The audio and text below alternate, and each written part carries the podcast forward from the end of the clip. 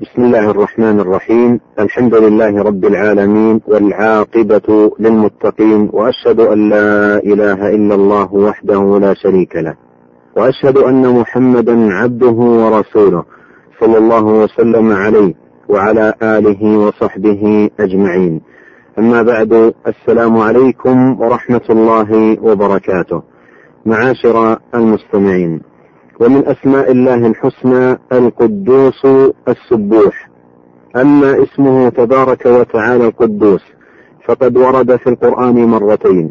قال الله تعالى هو الله الذي لا إله إلا هو الملك القدوس وقال الله تعالى يسبح له ما في السماوات وما في الأرض الملك القدوس العزيز الحكيم وأما السبوح فقد ورد في السنة وذلك فيما رواه مسلم في صحيحه عن أم المؤمنين عائشة رضي الله عنها أن رسول الله صلى الله عليه وسلم كان يقول في ركوعه وسجوده سبوح قدوس رب الملائكة والروح.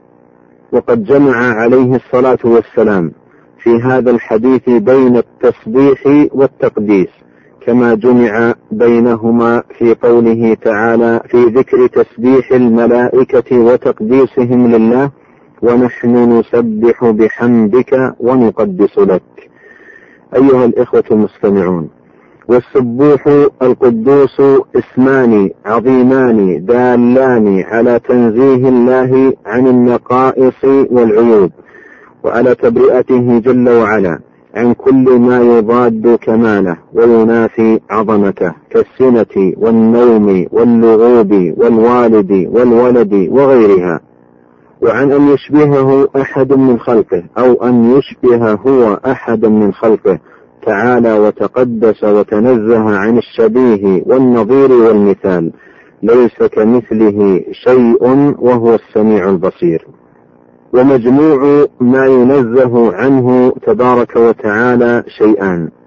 أحدهما أنه تبارك وتعالى منزه عن كل ما ينافي صفات كماله فإن له المنتهى في كل صفة كمال فهو الموصوف بكمال العلم وكمال القدرة منزه عما ينافي ذلك من النسيان والغفلة وأن يعزب عنه مثقال ذرة في السماوات والأرض ولا أصغر من ذلك ولا أكبر.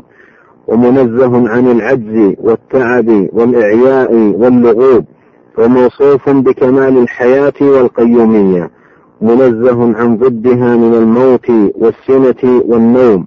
موصوف بالعدل والغنى التام. منزه عن الظلم والحاجة إلى أحد بوجه من الوجوه. وموصوف بكمال الحكمة والرحمة. منزه عما يضاد ذلك من العبث والسفه وأن يفعل أو يشرع ما ينافي الحكمة والرحمة. وهكذا جميع صفاته منزه فيها عن كل ما ينافيها ويضادها.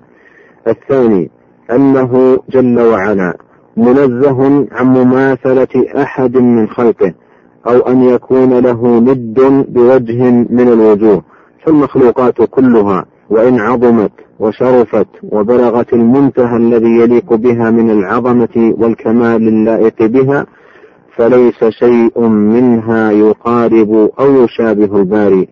بل جميع أوصافها تضمحل إذا نسبت إلى صفات باريها وخالقها. بل جميع ما فيها من المعاني والنعوت والكمال هو الذي أعطاها إياه فهو الذي خلق فيها العقول.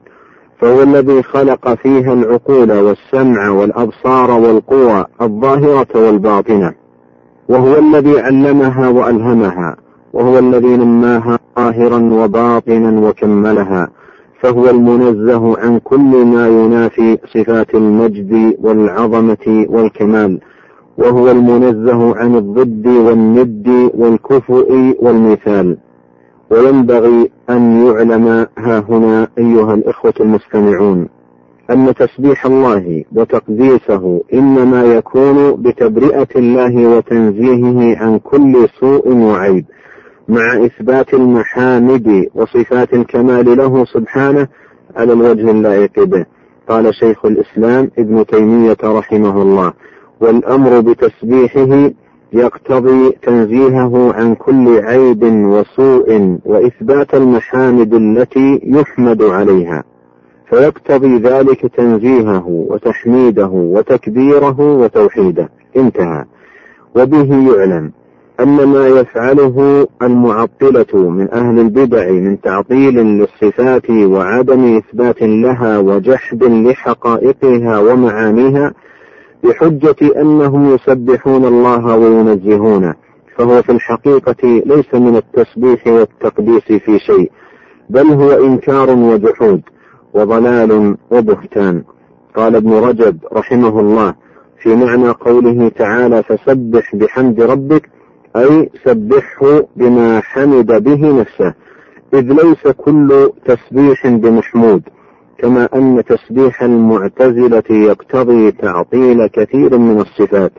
انتهى كلامه رحمه الله. وقوله إذ ليس كل تسبيح بمحمود كلام في غاية الأهمية. إذ إن تسبيح الله بإنكار صفاته وجحدها وعدم إثباتها أمر لا يحمد عليه فاعله بل يذم غاية الذم. ولا يكون بذلك من المسبحين بحمد الله بل يكون من المعطلين المنكرين الجاحدين من الذين نزه الله نفسه عن قولهم وتعطيلهم بقوله سبحان ربك رب العزة عما يصفون وسلام على المرسلين والحمد لله رب العالمين.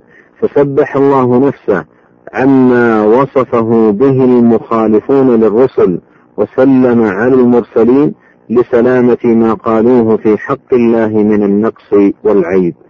أيها المستمعون إن تسبيح الله وتقديسه وتنزيهه وتعظيمه يجب أن يكون وفق دلائل الكتاب والسنة وفي ضوء فهم سلف الأمة ولا يجوز بحال أن يبنى على الأهواء المجردة أو الظنون الفاسدة أو الأقيسة العقلية الفاسدة.